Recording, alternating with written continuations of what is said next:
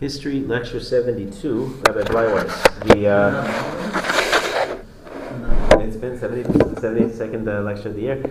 So, It feels like, it feels like we did more than that though. okay, fine, good. History is very full, and you know, for all that we're doing, there's a lot that we're gliding by and skipping, and there's uh, the other details to fill in as best we can. We're trying to get the key points. The um, Christians, remember when we last left them? They have been underground, persecuted, massacred, uh, despised sect. Uh, they are in many ways more persecuted than Jews, um, and all that is about to change. Um, coming with the with, with the, revel, the revelation of the Emperor Constantine in the fourth century, um, and one of the remarkable things that requires a little bit of explanation is how do they do it? How do they continually get decimated and their numbers reduced, and yet they still remain a vibrant minority? Um, people convert despite the risks. Aren't they like the largest um, um, religion though? Not in these days. I mean, not in the days that we're not in these. We're when we're in history, Daniel. You forget we vicariously relive this. So right now, I don't know about you, but I'm I'm firmly ensconced in the third, fourth century at, the, at this point. Um, and the uh, yeah, today it's true. It's the, it, the the Muslims are gaining on them quickly, but they are at least for the time being the largest religion in the world at approximately 2.2 billion out of 4 billion, out of expand of 8 billion or so, uh, over 8 billion people in the world. Of course, it's pretty easy to be Christian. All you have to do is believe and take in Yashka into your heart. So that's one of the ways to get large numbers when you make it relatively easy to be counted. Um, back in these days, they're small, but people are attracted to them, and the simplest explanation, the analysis, is that don't forget Christianity is based on Judaism, and they take a lot of the attractive ideas, the undeniable truisms of the Torah. They teach it in Yeshua name, but they do teach it, and given the emptiness of the pagan values in the pagan world where they live, there's immense appeal, and what the Christians have done is they've denuding, denuded the Torah of its mitzvos, making the package much more appealing and doable. The average person can just accept it, believe, and uh, doesn't really doesn't really uh, hurt them so much. So that's one of the attractions, and that's certainly one of the reasons why we find people continually uh, converting despite the many risks. The um, we, we uh, mentioned last week that Diocletian had split the empire. The eastern half is Byzantium. The halves are not divided by a clear and distinct border. Byzantium is not is, is no. The reason I, it's I can understand why you're associating with that because we're going to associate Eastern Orthodox Christianity which among its adherents they count the Greek Orthodox together with the Russian Orthodox and Serbian Orthodox, Orth- Serbian Orthodox. That's those are all extensions of the Byzantine version of Christianity, but uh, they're distinct. They're not not necessarily synonymous. Um, there is not a clear border. As you remember, under Diocletian, the empires were divided for, for logistic reasons as a way of saving the economy, but they ultimately, both sides had to answer to Diocletian. That would not always be the case, and there's going to be increasing uh, rivalry between the two different halves of the former United Holy Roman Empire. Uh, in the year 306, a fellow by the name of Constantine becomes the deputy in the Western Roman Empire.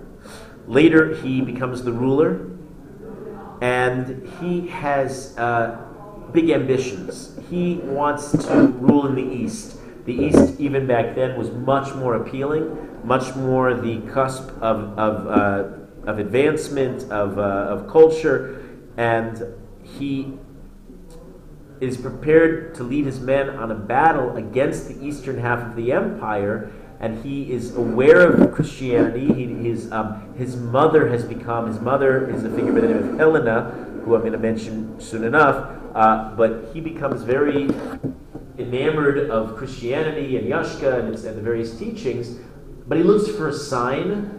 As the pagan world was very superstitious, and he said, If I can see somehow the image of a cross I'll know that uh, Yashka really is the Lord and Christianity is true. And the next morning he wakes up and he looks, one of the first things he looks at is the classic shield of the Holy Roman Empire. Like most shields in the ancient world, it's made of four plated pieces of metal all grafted together, but the cumulative effect when you look at the four pieces of metal is at each interval there's, a, there's some kind of a seam, and together they look like a cross. So he looks at this whole field of soldiers with their shields and their crosses. Uh, it's, it's a Rorschach test. What he, they think that they see uh, crosses, uh, shields, but he sees a series of crosses. It's a miracle. Uh, and, uh, and, and, and he sees this as a clear sign from Jesus that it all, you know, that that's the way it's supposed to be. And um, he uh, attacks the east and he tries to reunify the em- empire, and he's successful. Um, the year is now 3, 312. He, um, he wins every battle. And finally, the empire is unified. It's temporary. Later on, it's going to split apart for good. And we talked about that, how the, the western side of the Roman Empire will fall apart. That's what we think of the rise and fall of the Roman Empire. And then the eastern side, Byzantium, endures all the way until 1453. Yep. But now that the empire is unified and Constantine is, is now installed decisively as the leader, as the ruler, suddenly these people who formerly were these despised, uh, persecuted minorities, these Christians, suddenly have a sympathetic uh, uh, uh, interlocutor, somebody, somebody in the in, in the in the inn, in the form of the king himself, and it's it's all turned around. Now you have to realize anybody who was openly a Christian in the Roman Empire, Byzantium too, was crucified. That was the law. Wait, but Roman Catholic Church. Not yet. That's what we're working towards. It had not yet come into being. They were still the persecuted, despised sect. But now, increasingly, and it's not overnight, meaning that, in 312, it's not that suddenly Byzantium becomes a Christian uh, empire, but by 324, within, within several years, Helena, the queen mother, has, has officially converted. Constantine doesn't, maybe he can't because he can't maintain a double standard. And if you remember the story of um, Munbaz and the smaller empire of um, Khadiv, of Adiaben, where he was also, his mother converted, but he was persuaded, his mother was also Helena, and he was persuaded not to convert, so he didn't to Judaism in that case. Um, but uh, suddenly he is in power and he's able to legalize the religion. That's his first step. Uh, and Christianity becomes, well, how do we describe it accurately? It becomes, I think the best expression is in French, du rigueur. It, it's right, fair, good, good, well, well, well expressed. It's it's the thing to do. It's the expedient thing to do. If you are a, you don't have to be Christian. If you're if you're a member of the Roman Byzantine Empire, you can remain non-Christian. But now non-Christians are prohibited from owning slaves. They're also limited in the amount of wealth they can, they can own. Uh, they're not going to get any government appointments. So that effectively, converting to Christianity becomes the logical socioeconomic thing to do. And so people start converting in droves. And you take that with the, uh, you, you, you, combine that with the fact that it was, there was an appeal to Christianity. It, it addressed a lot of your deeper life questions and, uh, and, and didn't ask so much from the adherents other than just simple belief. So that package together made, the new, made this religion suddenly spread uh, very, very rapidly and, and, and uh, very, very effectively. Uh, now, it's not true that Byzantium is the first official state of, of, of, religious Christianity, that, that title would have to fall um, not that long earlier, around the year 300 in the Common Empire. The first official Christian state, does anybody know? Armenia. Armenian Christians are, are the, Armenia becomes the first nation to embrace Christianity officially. Um, but even though that's a precedent, there's nothing like this. Now, the world's largest empire becomes effectively Christian. State and church are combined. And suddenly, for the first time in history, and all of our history is going to be deeply affected by this reality, the people who were formerly oppressed become history's great oppressors. Now, Constantine's mother, Helena, uh, they call her Saint Helena. Others call her the mother of modern tourism. That's questionable. But she had a great chap. She had a great notion.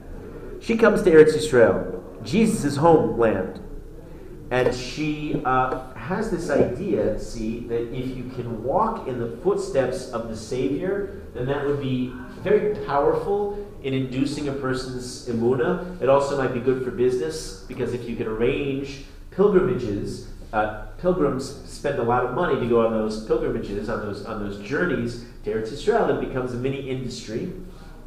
Uh, she comes to Palestina, and she doesn't find much because where what has happened in Eretz Yisrael in Judea since we last left our heroes, the Jews are underground. The Romans haven't cared. They certainly haven't developed anything there. They have a few military outposts, including in Aelia Capitolina. Where's Aelia Capitolina? Just across. Just across the street in Jerusalem. Uh, but in Pax Romana, in the Peace of Rome, there's no there's no wall around the city. Uh, there's not much going on, and when Helena comes with her entourage, there's not much for her to see that's identifiably, there's nothing for her to see that's identifiably connected to Yashka, and so she does the, uh, well, for her at least, it's the logical thing. Uh, she has a series of revelations in which somehow Jesus himself comes to her and tells her where everything happened. And she identifies, among other iconic sites, the Church of the Nativity in, Beth- Bethlehem. She identifies uh, another church up in, um, in Nazareth. Uh, and, uh, and, and a couple more churches. And of course, the, the most famous is the Church of the Holy Sepulchre, where, according to early Christian tradition, uh, that's where not only Yashka was crucified, but it also was the place where Adam Rishon was buried, and Yashka was buried too. He, he, killed two birds with one stone, as it were. I guess that's uh, using it, making a double entendre out of that. But the uh, but the idea, why would have why would it make sense to have Yashka buried right next to Adam? From their theological standpoint, Adam blew it for all of his descendants, for all of humanity, because he sinned. Therefore, humanity is doomed, and we have no chance of redemption because of his sin. They don't, in a major way, see tshuva, see human, individual, or collective human tikkun, our ability to try to fix ourselves and seek our own atonement as so much an option. People are too messed up, too too too sinful. So the, the hope of humanity, of course, is to believe in Jesus. You accept Yashka in your soul, then you uh, you know then then then all will all will be good. And therefore, it makes sense to have Adam, who messed up for humanity, to have the antidote to Adam would be Yashka right next to each other. Anyway, that's what will develop as the Church of the Holy Sepulchre. If that's what they're looking for in why would they choose him? Why would they choose someone like uh, Noah? I mean, the world was destroyed and made anew technically by this. No, but Yashka, they, they hold, at this point, by the way, at this point, in, in, Christian theology is, was an evolving work. Uh, at this point, Jesus was still related to as a human being, Yeah, but he was a human being. He was a human being who died for humanity. And Noah didn't die for humanity, and his role then in the sweep of history was much more significant. No, he you. becomes the fall guy for everybody, and if you believe in him, then he takes you and your sins and elevates you. No, I mean, that's I mean. I mean, like, you have like they, like they're talking about, like, like, like right now, like the whole basis is about, is about, you know, Adam. Adam versus Yashka, yeah. Adam versus Yashka, but I mean, it's like. Wouldn't they? You're saying why, why would they choose Noah? I don't know why they No, no, choose. no, no. I mean, not not when you know, like if they're trying to explain, oh, this is why Yashka is born, right? Then why did Hashem destroy the world and make it anew again with? I mean, as um, me imagining myself as a as as, a thirteen year You're old asking Christian. They no no don't That's do this. You, obvious you're, you're just beginning. It, it's my it's my opinion. If you study the tenets of Christian theology rationally, as you're attempting to do in your question right now, you will never be satisfied. It doesn't add up.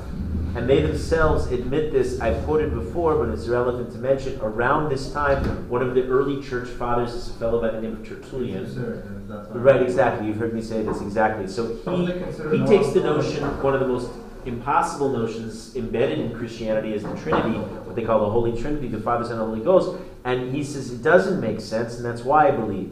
Even though he never quite said these three words together, but more or less this is the, this is the gist of his idea. Credo quia uh, absurdum is the, is the notion. So Don't don't don't themselves don't consider- leave my religion alone with your logic. Is their is their point of view? But don't they themselves consider Noah the greatest apostle? Who? Don't they themselves consider Noah the greatest apostle? No. Paul. No, Paul was, not Noah. Noah is a figure, not, not, not central. So Helena comes and she identifies uh, various sites in and around Eretz Yisrael, and suddenly Eretz Yisrael, uh, for hundreds of years, which was seen in the Roman Empire as a backwater, as an, un, uh, as, as an undesirable place, suddenly takes on a brand new religious appeal and will take on a certain prestige in the eyes of the Romans, and Jerusalem will rise. And uh, those of you who are on the tour, I think we did go by the Medba map in the Old City. There's a, there's a, a copy. It's not the original, but a copy of a, of a fraction of a portion of the Medba map that was discovered much later in the 500s. Um, that renders Jerusalem almost exclusively a Christian city, full of churches and, and, and Roman and Byzantine roads and grid a grid structure, and uh, that that was um, much of which was brought about by Helena. That was in 324. The next year, 325, uh, a very significant event takes place. What's called the Nicaea Council takes place, and it, it effectively sets the first uniform doctrines of Christianity. First formal laws. Something that they couldn't do up until now as a persecuted sect. They didn't have the luxury, the authority to be able to formulate certain certain basic principles. Now they're doing that. What, what is Uh, they, it's called the, the uh, Nicaea Council. It takes place in 325, and there's a lot we can say about it, and I'm being selective. This is what I'd like to comment about it. They establish for the first time the divinity of Yashka. Again, up until this point, Yashka was seen as a human being. Now, whatever this means, he was divine. He had godly properties. But they have not yet said that he's a deity. They didn't pray to him, but somehow it gets a couple notches better than that. He had divine properties. One finds this later. Pay attention to what they do to Yoshka and see if you track any um, parallel uh, parallel um, qualities that, that happen to later false messiahs, like Shabtai Tzvi. Abu Isa, we're going to meet in Persia as a false messiah. Uh, to a large degree, a lot of this uh, has eerie parallels in the Lubavitcher Rebbe. The one finds there's a huge Christian influence in the in the deification that some members of Chabad uh, did to Chabad, but we'll have to talk about Chabad in the modern era. The um, they discuss the Trinity. It's not formally accepted as a major tenet of their belief until what they call the Constantinople Council of 360. It's the Nicaea Council where they set Easter as independent of Pesach. Pesach uh, uh, me, Easter is obviously the Christian version of Pesach, but now they, they formally break away from the Jewish calendar. They don't make it linked per se with Nisan. They come up with their own calendar, their own Christian month of Nisan, uh, and make their own Easter holiday. They make essential laws against certain practices. So it's formally for, prohibited by the church for a man to castrate himself. Uh, there's, a, there's a prohibition against usury, which in, we call ribis, charging interest. Uh, there are other clerical rules, but you have to. What, what, do you- what do you do with these things? They're, these are general notions, and you have to abide by them. They're not mitzvahs per se. Remember that in Catholicism, and, and there's no Catholicism yet, that- that's an anachronism. In Christianity, the early church fathers would have it, there aren't formal mitzvos. Remember, Paul and Peter had done away with those. But there are basic tenets and principles um, that they live by. They abolished the Jewish Sabbath. It's going to be it's, it's questionable exactly at which point they have a Sabbath that they have on what we would call Sunday and Yom Rishon. It's around this time in history that Chazal come up with several uh, points of our own. The Gemara in Shabbos tells us Sifrei Minim, the books of heretics, and sometimes heretics actually means Christians. Min, remember we said this. Min is a is Rosh Tevos for Ma'amine Yeshu Hanotzri, the believers in Jesus of, of Nazareth. And the Gemara goes on and says, Sorfinosam, we burn them. Hem uh, vahaz karos shebehem, and even any even if they mention Hashem's name in them, meaning uh, it's a mitzvah. Moshe has a tshuva on the subject. People were, were, were concerned; they didn't know if they could take uh, what they call an Old Testament, written though in Hebrew with Shem Hashem what is the status? What do you do? But it's got Hashem's name written in it. Rav Moshe said, well, of course, like the Gemara says, you burn it. And even though it feels like it's antithetical, how could I come and burn something that has Kedusha, that has a Kadosh Baruch Hu's name? Why is that any different than a regular uh, Chumash or Sefer Torah? And the answer is, because it was written by heretics. It was written by, in this case, Christians. Um, so it's not holy. And Rav Moshe says, not only should you burn it, I've burned it. He points out he doesn't do this in public to make a spectacle. You have to be careful to um, avoid Ava, to avoid uh, causing their enmity and their, their hatred of the Jews. But the halacha is like this, and it's around this time, and maybe in context we understand what Chazal was up, we're, we're up against. The um, there are also among the, from the Jews there are several changes in daily davening uh, that try to guard against the xeros. We're going to see a lot of different decrees made by the Christian world against the, against Jewish practice. Uh, so it's at this point we find that they have what's called kedusha de sidra, uh, kedusha de sidra that we say uvalat sion, where we where we put kedusha in there when they could no longer say it during the proper place in Shmonesrei. So they they hid it in the kedusha de sidra. Um, they hid saying kriyat shema before korbanos. If you notice in the morning, many people have a practice of saying Shema then. Uh, notice also in that first Kriya Shema, you ever do this before korbanos? So we, we um, there's an emphasis there on, uh, on Jewish distinctiveness, which is arguably necessary in these days. We say there, there's a beautiful tefillah, Ashrenu matov chalkenu uma naim goralenu. This word, these words sound familiar? Happy are we Ashrenu matov chalkenu, how, how, how good is our portion, umanim, and how pleasant is our fate. Uh, and then we say Shema Yisrael. Why? Jews have to realize we have a lot to be proud proud of, and the fact that we are the distinct Israel, that's something that's central to our existence. Because what Christians, we, we mentioned this before, Christians now is the new religion of the large empire in the world. They've defined Israel now in their own image and they claim that they're the new Israel. The Jews, no, no, we're the throwback, we're God's despised people. But it's the Christian nation, they read every place that says Israel in the Tanakh, we know it's a nod, nod, wink, wink from Yashka as far as they're concerned. That means us, and not the ancient Jews who were so stubborn to continue to reject the Lord Savior who came, came and redeemed humanity. So in response to that, we say Ashrenu Matov Chalkenu. No, no, no. Our portion is very good, as good as it's ever been, much and, and much better than their portion. Um, so that's a little bit about the Christian world that's starting to rise up. Uh, it hasn't yet done its its, its worst. That's coming in the, in the coming centuries. But uh, meanwhile, back in Bavel, uh, we, we met briefly Rav Chisda, who replaced Rav Huna in the great yeshiva in Sura.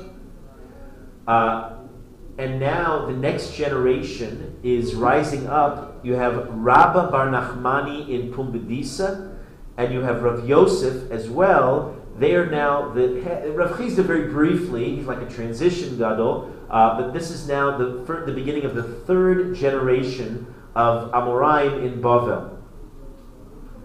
Uh, Rav Chisda, a fascinating figure, very very uh, dominant figure in the entire uh, um, Shas, not in my notes offhand. Rav Chizda ate rice at his Pesach table. He had that was one of his two cooked foods. I eat rice.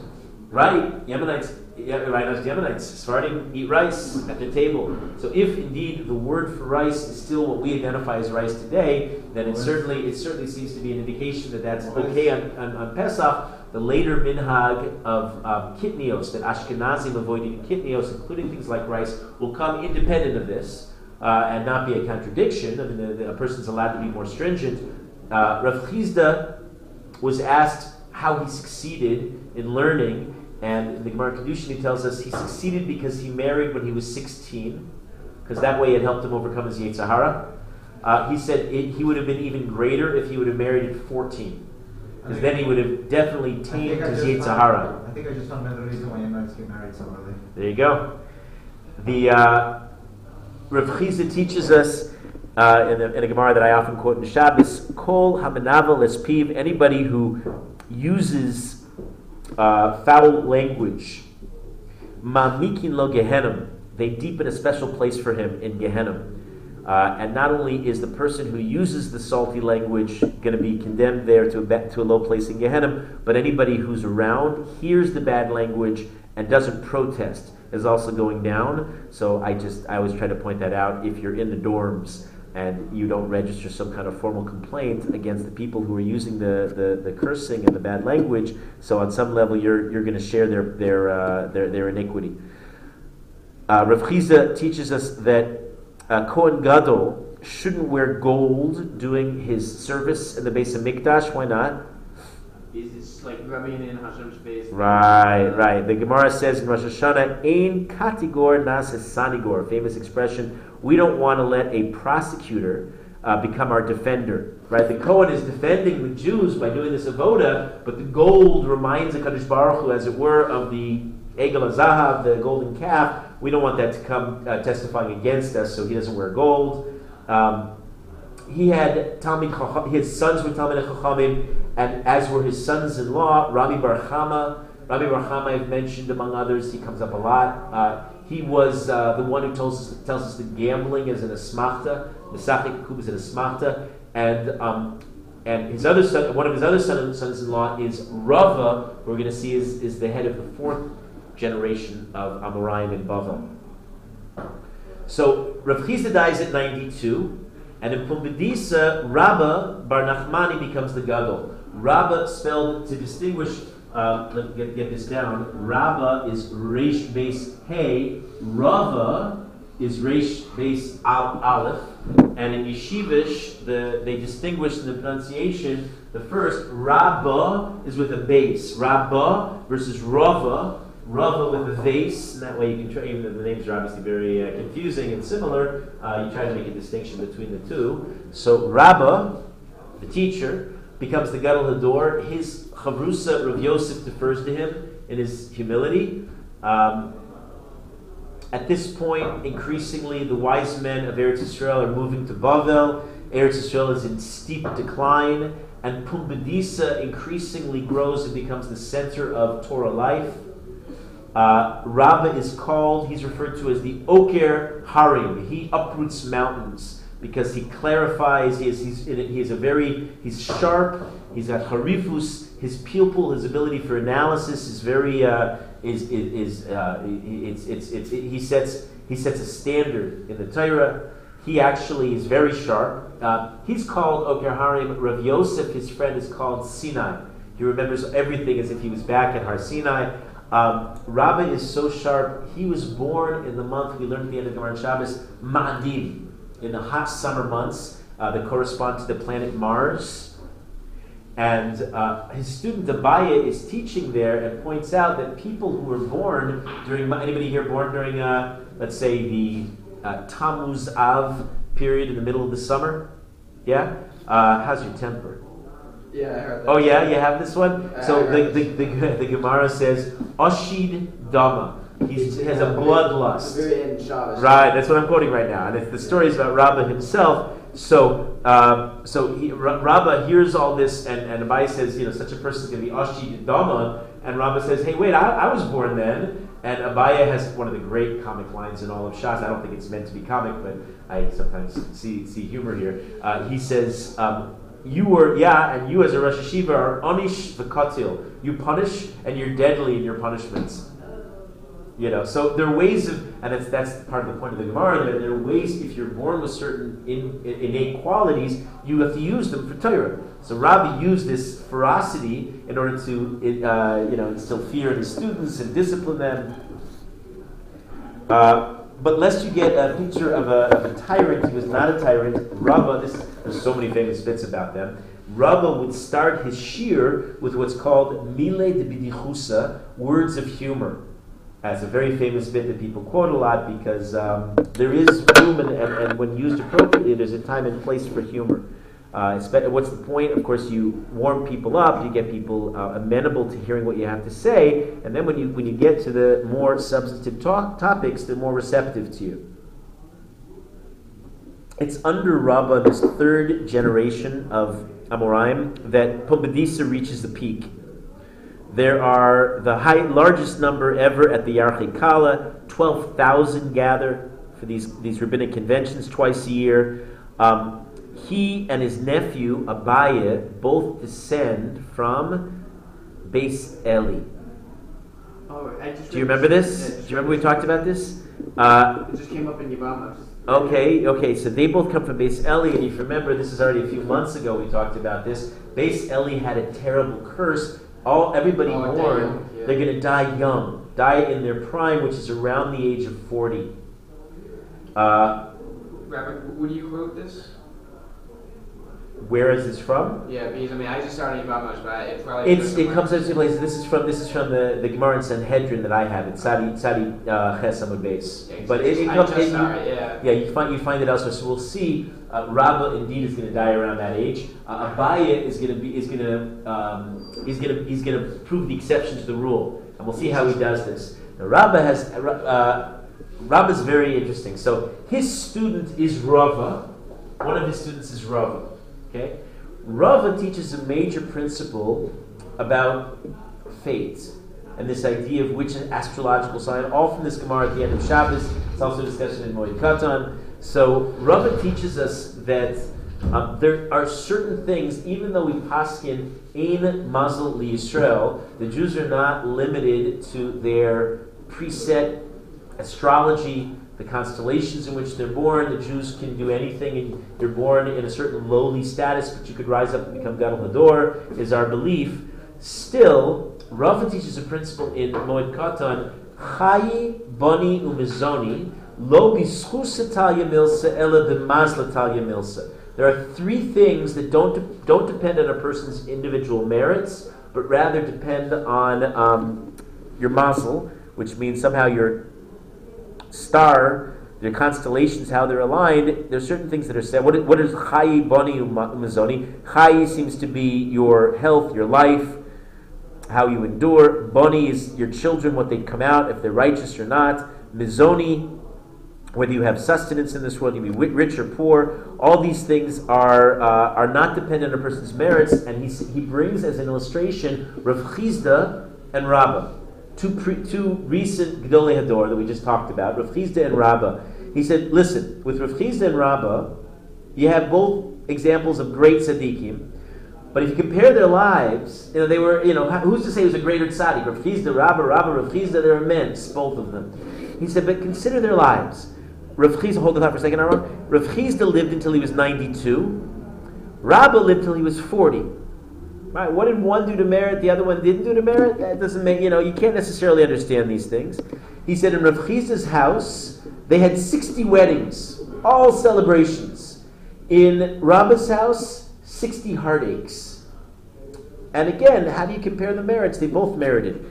In Rav Chisda's house, notice in Chazal there's a lot of discussion on fate, on suffering, very deep ideas. And, and, and continuing a theme that we've talked about, a lot of this is beyond us. This is all Kadosh Baruch Hu's uh. He has it worked out in ways we don't always perceive. In Rav Chisda's house, they used to they used to serve fine fish, sole, which was a delicacy, uh, to dogs, and even then they had leftovers. Um, in Rabba's house, they had to, they had to make do on barley bread, and even then there was never enough of it. There was a note on there that they said barley is what they feed the donkeys. So it's That's what they do, and we, we saw this uh, before. If you remember, Rabbi, Rabbi Yochanan ben Zakkai, traveling in the rains of Yerushalayim, saw the daughter of of um, Kalbas, not Kalbas, of of, uh, uh, of Ben Gurion, who uh, pick she picked up the, the barley from the dung pellets of the of the animals, the donkeys of the Arabs, to sustain herself. So clearly, barley is not the most attractive of foods. Uh, Tosfos talks about this and concludes it's true. Ein Mazel Yisrael, but Tosfos explain a person could potentially change his fortune in this world al yedei schus gedola through a huge merits. If you're a big tzaddik, yedavin, very stark, some other kind of a merit, you could even change things like chayi, bani, and mazoni. At one point, we find Rabba and Rav Yosef, the Gedolei Hador, fleeing for their lives from persecution. And the Roman persecution in the, in the west, there's the Sassanids, the Chavarim in the east, and they're fleeing for their lives. And at the same time, we find the Gemara in Baba Metzia tells us the Rikia Dishmaya, which means the heavenly based medrash, sends for Rabba. Why do they send for Rabba? They had a problem. See, Rabba was this great man in Torah. In one area specifically, he, he excelled. He was Yochid b'negaim v'ohelos. He was a master in, in areas of tsaras, different kinds of negaim, different kinds of bodily afflictions connected with uh, tsaras, and ohelos, tumantara, having to do with enclosures, enclosed spaces, very particular areas of halacha. And what was the problem? See, Hakadosh Baruch Hu was in machlokis with the rest of the Mesivsa, the heavenly based medrash, over on a certain din.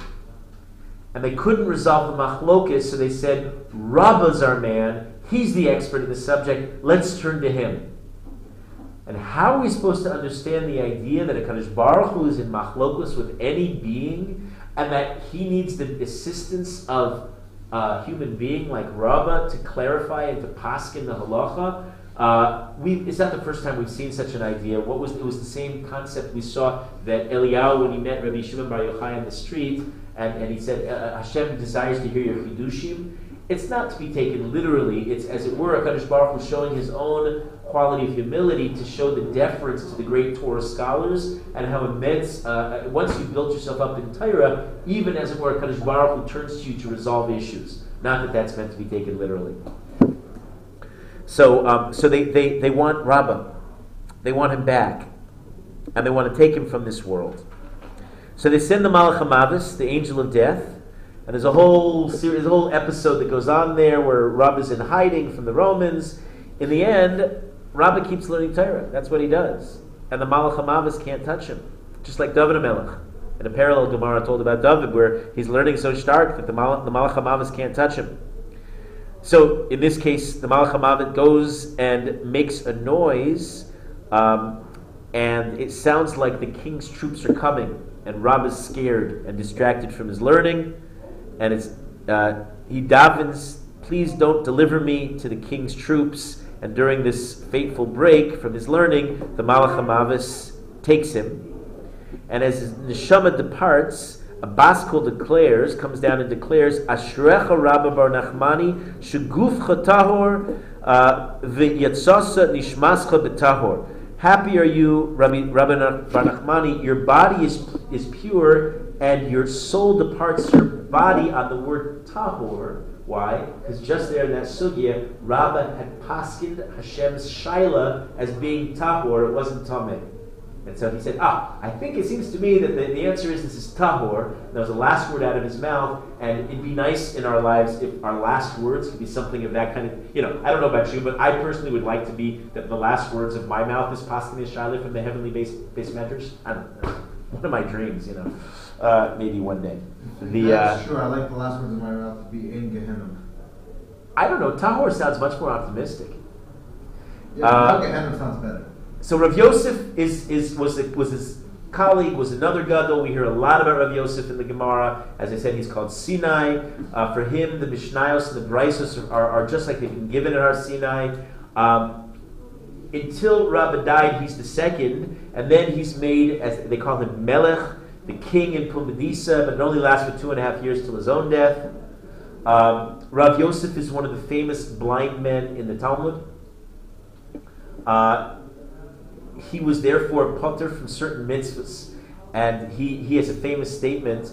Um, we know in the sugya in Baba Kama we learn gadol mitzvah va'osa mishe'ena mitzvah va'osa. Um, who's more? Who's on a higher level? Somebody who does a mitzvah because he's commanded to do the mitzvah, or somebody who, has, who does the mitzvah who's not commanded and does it anyway. like let's say one of the Sheva mitzvahs, uh, Asay Shesman Grama, the time-bound mitzvahs that women or an Knani is not obligated in, but they're allowed to do, a woman who waves the lulav. So who's on a higher level? A man who waves the lulav and he's obligated, or a woman who waves the lulav and she's not obligated and she does it anyway? There's a difference though. The woman's not supposed to at all. No, not true. No, in that yeah, case, no, in that no. case, it's fine. There are other things that you're right. There are No, other things like today, the poskim say that women shouldn't wear tefillin, even though it's a mitzvah such as mangrama. They she should not do that, but that's a separate discussion. In the case of the lulav, it's considered a rishus, and she gets credit for it. Really? Yeah, yeah, for sure, it's a good thing. So who's on a higher level? The one who's uh, mandated to do it, who's forced to do it, because anyone You're can right. do uh, extra credit. Yeah, you're right. You're right. So you you know you know the sugya, and but but intuitively, Yeah, I would have thought the opposite. yeah. Doesn't it feel? Uh, come on, think about it this way. You ever you, you got homework assignments? What did you want to do? Did you want to do the homework assignment, or did you want to do the extra credit? Human nature. We want to do the extra credit. It feels like you're doing so much more. It's so much more en- e- engaging to do the extra credit. But that's why Kadosh Baruch Hu says, I appreciate it when you recognize that it's a commandment from Hashem, and you're doing it as a commandment, knowing you're subservient to the ruler of the universe. That person ultimately is on a higher level than the one who didn't have to do it and does it anyway. So comes Rav Yosef and teaches that he would make a yontif for the rabbis if they told him that halacha is not like Rav Yehuda, because he didn't like this halacha. Because because blind man he was exempt from several mitzvahs, but he loved Hashem and wanted to do the mitzvahs on the highest level, and he would be happy if he was on a higher level, but in the end they couldn't tell him that. He, he wasn't able to do the mitzvahs always in the, in the optimal way. Um, it's Rav Yosef who teaches that it's not the rat that steals, but the hole uh, which is the principle because you can't. You, the concept is obvious that if you had no hole to scurry the, let's say the rat cheese, uh, steal some cheese, but if there's no hole to, to take the cheese and hide it in that hole, so then you can't steal. So the, it's a famous principle that's used in a lot of different areas. The Chafetz Chaim quotes it when he teaches in Shmiras Lashon that um, the, uh, the, the listener, the person who hears Lashon Hara, on some level is worse than the Malshin, than the person speaking, because if the Malshin had no receptive audience, he would never say Lashon Hara. The fact that you lend an ear, that you make it so easy to for him to, to do the Avera means you're an accomplice, and again, it's not the rat that steals, it's the whole. Rav Yosef tells us that a mitzvah, while you're performing it, protects us. Is a major principle. Uh, protects us from suffering. Uh, it saves us from the Yetzer Hara. Um, when you're not performing the mitzvah, it protects us, but it doesn't save us. Meaning you get a residual kind of protection, but if something bad would happen, just because you did a mitzvah then doesn't mean that right now you're going to be saved. But he says, in contrast with that, learning Torah is even greater. Torah, while you're performing it, and even after, while you're learning it, and even after you've learned it, protects you from all, in all these areas, from the Yetzer and all the rest, and it saves you. Uh, so learn a lot of Torah. Rav Yosef, Rav Yosef tells us. Um,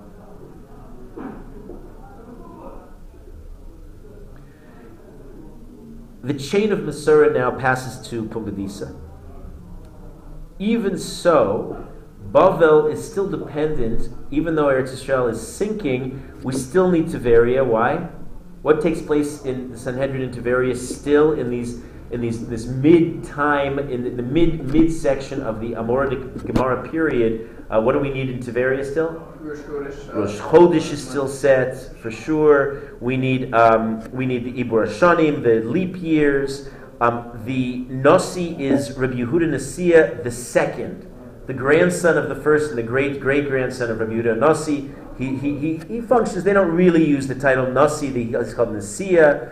Uh, he learns under uh, Rav Yirmiyah, one of the later um, Amoraim in, in Tiberia, uh, and they're functional still. Uh, that's about to, that's we'll see that's about to change. Um, eh, we're about to meet two central figures in all of Jewish history. Their names are Abaye and Rava. They are the heads of what's considered the fourth generation of Amoraim in Bavel, um, and uh, they, they, they do deserve their own uh, little you know focus now. Abaye, we know we've seen a little bit, is Rabba's nephew. He was orphaned. He was an only child. He had the similar fate of Esther and of Yochanan. He descends from Eli, we said, but we'll see how he gets around that. And he's raised by Rabba, by his uncle, who not only raises him but teaches him. He also has a great chavrusa, who's his own age. Rava and Abaye go together. So in a sense, you know, today we're focusing on Rabba, so we have Rabba, and then his great students, Abaye and excuse me, Abaye and Rava. And uh, they learn from a young age in Chavrusa. They are the same age. Um, but Rav is not their only teacher, and you could look on your charts. Rav and Abaye also were zoching to learn by Rav Yehuda, who died about a generation before, but they, they were young, but they knew Rav Yehuda. They also learned by Rav Yosef. in fact, in, in the case of Abaye, um, Abaye becomes what's called a Talmid Chaver with Rav Yosef. Talmid Chaver is somebody who starts life as your student, but arises in greatness and prestige, and effectively becomes your colleague, your peer. In Torah, that can happen. And I, I guess in the, like, the, the, world out there, once you had a professor, you're always his underling. But in Torah, you can arise, and, and, and a student can become it, just as great, if not sometimes greater, than the Rebbe. Such a thing happens. I mean, the Vilna Gaon went through Rebbe's like uh, you know, like most people go through potato chips. You know, he just he you know he just they, they, he exhausted them for their knowledge and he was ready. Okay, next, you know, bring bring in the next teacher, mom. You couldn't stop at one. Yeah, right. You, you, couldn't. Yeah, but that, that's that's the slogan for chips. Yeah, okay, yeah, there you go. Right. He just, he, so that that's within within our system. There's there's absolutely that, that possibility. Um, I mean, I, I, I, take personal, I get a lot of nachas when I see people who are my students. What does that mean? I, I know so much Torah that, you know, I, they're always subservient to me. No, I, I run into them now. I mean, I've been, I've been teaching in these kinds of institutions for over 20 years, and I see some, some people who are immense Talmidei Chachamim who just stayed in learning. And, uh, you know, I'm, I'm thrilled to be able to, I'm sure I would stand with, if they walked in the room there, they, they, they, have amounted to, to, to, tremendous things in Torah. So, um, so he became a Talmid Chaver of Rav Yosef, and when Rav Yosef dies, Abaye is the next head of Gadol Hador for 13 years. It's significant, by the way. When I keep saying who's the Gadol Hador, they're not communities. Who's got the final say? Who's the, who's the authority? Even though it doesn't mean that we paskin like one person across the board anyway. But uh, but it's significant. Abaye is the head of the fourth generation of uh, Amoraim for 13 years. He and Rava are part of the Masorah. Uh, He's the Reish Masifsa, the Rosh Hashiva, in other words, a Pumbedisa. Now, Rava is every bit as qualified, but he, he defers to Abaye. Um, Rava, meanwhile, becomes the Rosh, Reish Masifsa in Machoza. Machoza is another great city in Bavel. Um, during the Kala, everybody comes to Pumbedisa, so then Rava defers to Abaye. And Abaye becomes the figurehead at the, at the uh, Yarchei Kala. Uh, at this point, under Rabbi and Rava, it's Yarchei Kala starts to shrink. It's not as great as it was in previous generations. Uh, and the shrinking of the generation becomes an increasing source of concern for the Gedolim. In the Gemara Eruvin, Abaye says, My generation's ability to understand, he describes it like this it's like sticking a peg in a narrow hole in the wall. A little goes in, and with great difficulty, which is kind of um, humbling when you consider Abaye and his generation, and then you think about our generations. But they didn't get, and we, we talked about this recently. If anybody remembers this, that we, we, we mentioned that, you know, as we get further away from Har Sinai with the persecution and, and other problems plaguing Klal Yisrael, our understanding of Torah, our ability to get things quickly and deeply is, is, is showing. And that's why the urgency of this project of the Gemara is, is, is increasingly felt. Let's get this down now while we can, while we can understand, while we can elucidate, clarify for all future generations to preserve the Torah. And they become essential uh, players in this, in this process. They deepen Pilpul to clarify halacha, to organize the Gemara. They now, Abaye and Rabbah start a new phase. They start bringing in um, all braisos and their, their project is to incorporate the wisdom of all braisos that had previously not been included. Uh, from this point, the Masorah is clearly decisively in Bavel. Eretz Yisrael is not playing a central role anymore at all. The Gemara in Sanhedrin says, quotes the Pasuk in B'machashachim hoshivani.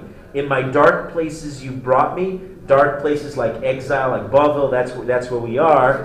And and the Gemara there tells us this is the Bavli Gemara which is a work in progress, uh, and, explain, and, and the Gemara says, with the Havayos of Abaye and Rava. That's an expression you want to internalize. The Havayos of Rava and Abaye, which literally means the um, back and forth, the kashas and the terutzim, the questions and the answers of Abaye and Rava, these become a central linchpin, central organizing feature of the entire Gemara. Uh, the Gemara Baba tells us they comprise much of the Gemara itself. When we as students of our central text in all of Judaism in the Gemara, we're osek in the Havayos of Abaye and Rava. Um, in the yeshivas in Europe, they would often say, you know, what did you do with your day? Well, I, I busied my time being osek in the Havayos of Abaye and Rava. That was a way of expressing that you're deeply engrossed in the central uh, job of learning Torah. Uh, that's synonymous with learning. Um, others are involved, but we have over 1,200 examples of Havayos, of halachic discussions that fill the Gemara. Uh, often they're at odds. We have a lot of arguments between Abaye and Rava. Um, we saw similarly by Rav and Shmuel, but sometimes they're not at odds. We have, just like Rav and Shmuel would teach together, we have many examples where they, off, they, they co-author halacha, the Amar Travayu. Both of them taught, and I think we just have one in Makos, the Amar Travayu, both of them uh, teach as follows. By the time, uh, Abaye dies first and then Rava later, Rav Victor Miller points out when by the time Rava passes away, this, what he calls the Stamad Gemara had been completed meaning the next generations will certainly elaborate on the Gemara, but the essential building block of the Gemara is information with the teachings of Abaye and Rava. Uh, the final form is um, more. It didn't. They didn't arrange it. They just sealed its final form in later generations. Um, a little bit about Abaye and what he teaches us. Um, he says, "What do you do with a community that that um, doesn't take criticism?" People don't, they, they resist tochacha, rebuke. So he says, for such community, he teaches a really huge principle. He says, for such people, depending on the issue, mutav shiu shogigin va'al yu mezidin. Has anybody heard that expression before? Better that they should be, better don't tell them. If you got a, you get a halacha that they're going to violate anyway, you have to use your recession, and it's not true for all instances. One example of this is, let's say, um, women who might take in Yontif late. And if you tell them you have to be ready on time and you can't take it, you can't take it in late, if you do, you're violating Yontif, they still may be late. But now, if you tell them they're going to be late and in greater trouble, because before when they were late, they did it without knowledge. They were shogigin, they were uh, negligent, but in their ignorance, um, not forgiven, but off the hook. They were not. They were not intentionally violating. But if you inform them and they violate anyway, then they'll be in bemazid, and it's much more serious. So Abaye teaches mutav better that they should do an avera b'shogeg than they should do the avera in bemazid. Uh, I, I had this experience my first year in Derech, teaching in Derech, where I, I, thought people were aware of the basic laws of, of modesty, and I thought that they knew that um, Negia was an Isa I thought that was common knowledge. And I, in conversation, somebody asked me in one of my classes about it, and I said, "Oh yeah, that's an Isa." And one of the guys, very uh, like spontaneously, without even thinking, he he put. I, I told you this. He he um, quickly covered his ears with his hands, and he said, "I don't think I can hear this, Rabbi." And what, what was that action about? Because he knew this principle. He knew, you know, before the rabbi told me I did all this stuff, but I did it b'shogeg because I didn't really know the halacha. Now, you know, now it's worse for me because I'm going to continue doing this, these things. But you know, I'm guilty as charged. Uh, anyway, he's become a big, big Talmid Chacham. That exact that, that guy I just saw the other day, and he's learning Stark in a great yeshiva. Um, and he doesn't touch girls anymore. That's for sure. He was, and now he left, and he's he's he's, he's uh, you know in, he's on to bigger and better, as happens. Baruch Hashem. Um, Abaye teaches in Baba Metzia a person shouldn't speak echad bepev, echad belev. Don't be two faced. Don't say one thing but think another. A person should be honest and upfront. What you see is what you get. Uh, Abaye teaches us in the Gemara Horayos to say simna milsa. Uh, we put a siman, we put signs symbolically on Rosh Hashanah and everything that we eat becomes symbolic of the year. Abaye teaches we have karti and silka and rubia and all these this, this minhag that we have of having all these various fruits and vegetables at, at, uh, at during the meal on Rosh Hashanah comes from the teaching of Abaye. Um, Abaye teaches us the Sanhedrin from the pasuk Ashrei kol chochelo. Happy are those anybody who, who waits for the uh, Mashiach. Pasuk in, in Yeshaya and also in Habakkuk that there are no fewer than thirty six tzaddikim who in every generation receive the face of the Shekhinah, and he points out these people are not just the Gedolim, not just the Chachamim, but they number even among the Pshute Am. Even simple people could be a tzaddik. On some level, it means you have to have some Torah. But sometimes people that you don't expect to be tzaddikim sometimes are. Uh, Abaye learns in the Gemara Menachos how to tie, excuse me, how to dye the color tchelis. Pay attention from a Rav Shmuel Bar Yehuda, and it's the last evidence in history that we will have of Tchelis. It's the last time we have any mention of that, all the way until the 19th century, in which one of the Hasidic Rebbe's, the Radziner Rebbe, felt he rediscovered Tchelis. Um, his Tchelis would be rejected by the Beis Halevi. Um, but others would come again. But this is, pay attention, it's the last time in history, sometime in the fourth century, under Abaye, that we have a, a record of somebody who had the tradition of the correct color blue of Tchelis. Why, why was it lost and why was it rejected later on by the um, it's another shear. Um, it was lost. We don't know why it was lost. This is the last evidence that we have any mention anywhere of Tchelis. That's all we know. If we knew why it was lost, maybe we could rediscover it based on based on the knowledge. So that's part of the mystery. Um, why the Radziner's Tchelis is not Tchelis is a great sugya, and I refer you to the Beis Halevi. It's easily accessed, um, but he it, it, his refutation was it simply didn't meet the criteria. Uh, as many would say, the current tchelis that's very popular also doesn't meet the criteria. He said it was the cuttlefish. What's that? He said it was, it was a cuttlefish, and that was that's that was uh, easily refuted. Abaye warns. This is uh, one of those Gemaras that had a big impact on me. Abaye warns in the Gemara Yuma against Chilul Hashem. You have to leave your life uh, doing Kiddush Hashem and avoid desecrating Hashem's name he, he, he describes two prototypes of people, uh, both scholars in Torah, but they're different. He says, for a person for whom Shem Shemaim is beloved, saying Hashem's name is, is something that he loves doing, he learns and he serves Chachamim, the wise men. His interaction with other people, with ordinary people, is, Abaye describes it, he, he does so with emuna, with faith. He talks to people always gently and respectfully about such a person, people say, Kamanoi ma'asav. How pleasant are his ways, how fortunate are the ones who gave birth to him, who taught him Torah. Whereas another personality type is somebody who learns and serves the Chachamim. Okay, check, check. So far, so good. But what? These are people who don't interact with people nicely. They're not gentle. They're not. They're not uh, kind. And people say about them, um, people say, Kama mukukolim ma'asav. How degenerate are their ways? I, how, how, how lowly, how disgusting are their ways? That sounds very harsh So Abaye is pointing to a very important reality that there are people who learn Torah and their Torah is not properly internalized and it doesn't manifest it in, in their own personal examples as righteousness. And it's important to acknowledge that. It's not inevitable that just because you learn Torah, you will be a tzaddik. That's why in describing a Talmid Chacham, we have to say that a Talmid Chacham, in order to call the person that name, has to be righteous they're not righteous, if their midos are not worked out, they may know, let's say, even an encyclopedic breadth and depth of Torah, but they're not a Talmid Chacham. They can't act with basic righteousness. Um, I remember struggling when I was at YU with what seemed to be very knowledgeable people who were around me. Not everybody, I mean, there were a couple people. I mean, most people were very fine and good, but there were a few examples of people who seemed to be such knowledgeable Torah personalities but whose midos seem to be lacking in such obvious ways. And I remember going into the dean of students then, who was Rav Zvulun Charlap, the grandson of Rav Yaakov Moshe Charlap, uh, was a big, big figure in, um, in the early 20th century in Eretz Yisrael. Charlap. Related to the No, no, they're not related. No.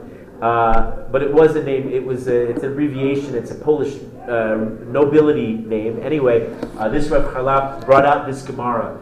And for me, it was very helpful hearing that there was a category. You know, even Abaye in the Gemara acknowledges the category. It's possible that there exists somebody who knows a lot of Torah and doesn't put it to effect. That exists out there. And just knowing that itself doesn't excuse it, but you realize, you know, there's a difference between Judaism, Torah, which sets the highest standard of human poss- possible for human behavior, and then the people.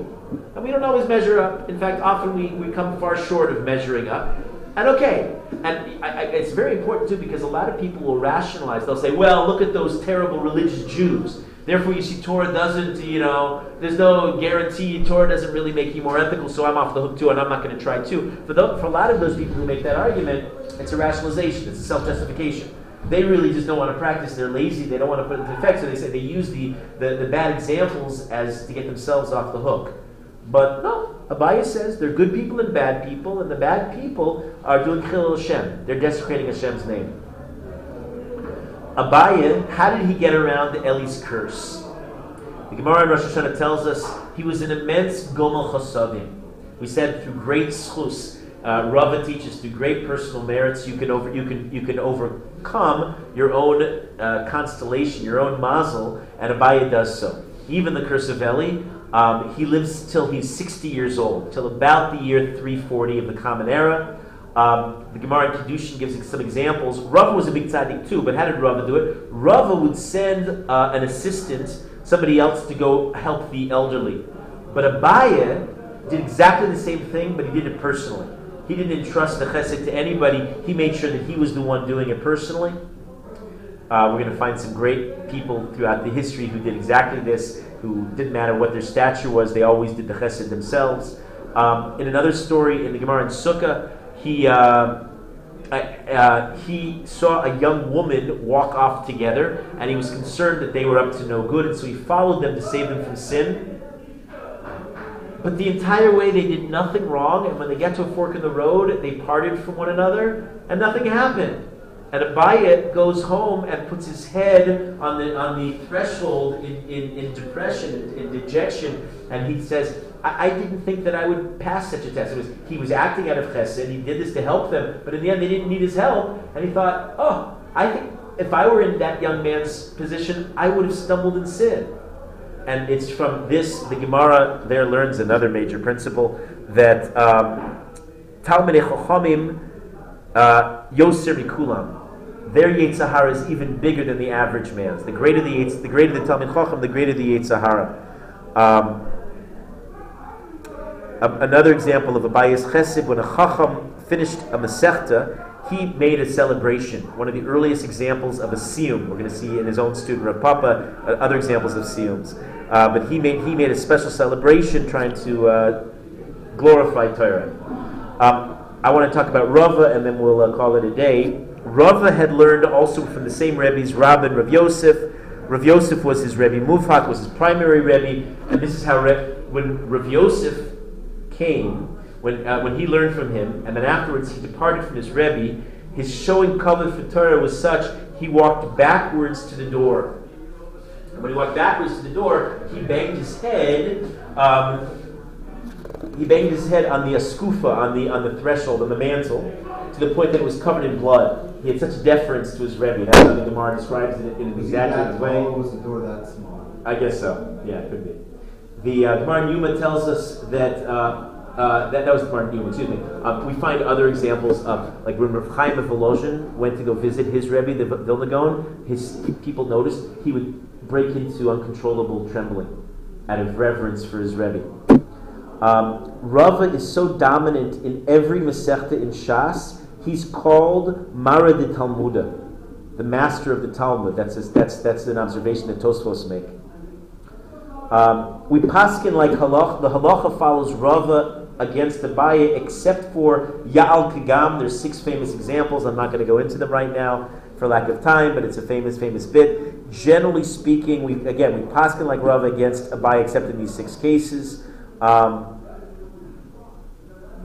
Abaye is the more prominent, but Hilchasa Kibasrai, we follow the latter one. Rava, because he lives later than Abaye and is the next Gadol after Abaye dies, he has the last word, and we Halacha follows the one with the last word. Are you? Um, is Rava by any chance the most mentioned Amora? No, we said the Rabbi Yochanan and Reish Lakish were far more frequently mentioned, so it's a different you know, uh, different distinction that he has. He's called Mara de Talmuda because his, he, may not be as mentioned as frequently, but his learning is so is, it, it fills the pages that he, he's a dominant force. Um, when Abaye dies, the Mesivsa moves to Mechoza for under Rava for 14 years. Rava teaches us that a person should first learn even this is great advice if you're struggling in your own learning, even if it's not miyushevislo, even if the learning doesn't sit well with you, you don't have it all down yet, uh, keep learning, and only later learn be'iyun, learn in depth. He says, ask kashis to the point it becomes settled in you. Uh, he says, this is the correct procedure of iyun of Gemara. It's impossible. What's that? Every time I have a question in Torah and I get an answer, I have I end up Great. No, that's part of the process. It's not impossible. You'll eventually get some satisfaction if you keep with it. Um, Rava teaches Agra Dishmaisa Svara. The truest reward of your toil is understanding, is the logic, is the reason you get from having toiled in Torah. Chazal, Torah itself will straighten your mind. Rava teaches Anus Rahmana Patra. Patri. Um, if a person did an Avera, but he had no choice, he was compelled, he was forced, Hashem forgives you. You're not culpable, it's not, it's not an Avera. Anus a major principle in, in Halacha. It, Rava teaches in Bar Avodah Zarah, Yasa osam hadam v'chai behem.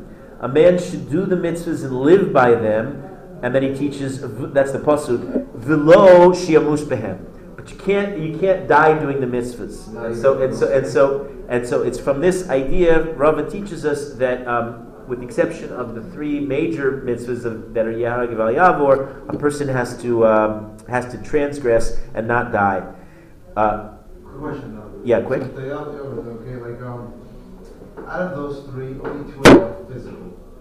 The killing a Jew and uh, and the uh, Avodah Zarah, having or the relations of Avodah Zarah can be is also physical. Yeah, but when you do no Avodah Zarah, can't you like in the name of like you know saving your life, you can do more mitzvahs in the future? Just do it, but, but have a mind that I don't, I'm not doing this because I'm doing this just. No, Avodah Zarah, I don't want to get to this next. It's not our analysis now. I'm trying to give you a, a, a, an overview of Rava, but um, Avodah Zarah is unique in so many levels, including you can't even think it. In other words, most of the time you can't. Doing an Avera is something that's actual, but Avodah Zarah is different, unique in this regard that even thinking of Avodah is, is, is, is a discussion in the post game, and I'm not going to go there right now. Ask me after. Ask me afterwards. I don't want to slide into this tangent right now. The um, a few more bits from Rava, and then we'll call it a day. Um, Rava teaches a principle that we mentioned several times this year in Makos. Adam karov etzelatzmo. A man is related to himself. Ve'ein adam mesimatzmo rasha. A man can't indict himself, can't make himself into wicked. That's why you can't testify about yourself. Remember this discussion in the Gemara Makos that came up. Um, once Rava scraped mud from his shoe on Shabbos, and the rabbis yelled at him, "Stop! You can't do that. It's Shabbos." So only if you're Rava can you have this kind of um, this collected kind of response. He says to them. By the way, don't run afoul of the Gedolim. You don't want to do that. Anyway, listen to Rava's sharp response. He says, It's not enough that you haven't learned what's usr and what's mutar. You don't even know the halacha, boys. But you also teach others your mistaken learning. Ouch. Uh, yeah. He says, It's not, in other words, it's not enough to know. You have to be confident in your knowledge. Don't teach people the wrong thing. Um, remember the story. I just came. This just came up at lunch at, uh, a, few, uh, a, couple hours ago by me that the um, the man who came home and yelled at his wife for serving nut cake on um, Rosh Hashanah. And don't you know that the gematria of egoz is chait, is sin, and you can't. We don't eat. We don't eat. Um, you know, we don't. We don't have anything to do with sin on on Yontif. And he screamed at his wife. And of course, what he forgets is the gematria of chait is chait that the, the, the gematria of sin is sin, and you idiot, you're going to yell at your wife because she's serving. It's eat the nut cake. Don't yell at your wife. Get your priorities straight. Um, Rava teaches Is us. that a thing though? Like, you're not allowed to eat nut cake? Yeah, but come on, get, keep it in pr- priority, and certainly Food, never yell at your wife. No, no, we symbolize, we try as a way of reminding ourselves to be on our best behavior, but not to not to not to lose our you know not to lose our sense of pr- pr- uh, proportion. Um, Bara Baruch Hu Yetzer Hara. Kadosh Baruch Hu created the Yetzer Hara, and Rava teaches Bara Lo Torah Tavlin. The antidote he also created. That's called Torah. Without Torah, you'd have no chance against your Yetzer Hara. I mean, each of these, you realize each of these statements could we could spend the next few hours on. Uh, the Gemara in Sanhedrin tells us, Rava teaches us, Rahmana liba boy. Hashem at the end of at the end of, of everything wants the heart. Do what you do, lead your life as you're going to lead it, and make sure you do it with utter sincerity. Do it from the heart. Rahmana liba bay. These are words to live by. You should memorize each of these statements. Uh, Rava teaches us ksuba hainu taima. What's the reason for ksuba? Why did Chazal establish that a man has to write uh, this document? Shalote kala lahutziyah. She should not be a light thing in his eyes. The wife should not be light in her husband's eyes. That he should just say, "Beat it, lady." No, yes, if he divorces her, he has to pay her a significant sum of money, and that's going to give men pause. And that male nature is not to stay shackled in a marriage. And so Chazal or Misakin, the Ksuba, Rava teaches so that we would stay married and make it work and work hard on it. Shalote kalabein avlotziyah. Rava says in the Shabbos, Pshitali ner beso v'ner Chanukah. Uh, I know if I only have one candle, if I if it's my if the candle on Shabbos and Ner Chanukah, Ner Beso Avi, Adif. It's better to have the Shabbos candle. Why Mishum Shalom Bayis? Because that's for the wife. You know, Hanukkah candles defer to that. He teaches us. Okay, I refuse to rush this one because this is just one of the greatest ever. So I know I'm over time, and I apologize. And so we're almost finished with Rava, but we'll, we'll do the last few bits tomorrow, Bezras Hashem, and tomorrow we're going to finally seal uh, the calendar and say goodbye to the establishment of, of uh, the Sanhedrin in Tiberia.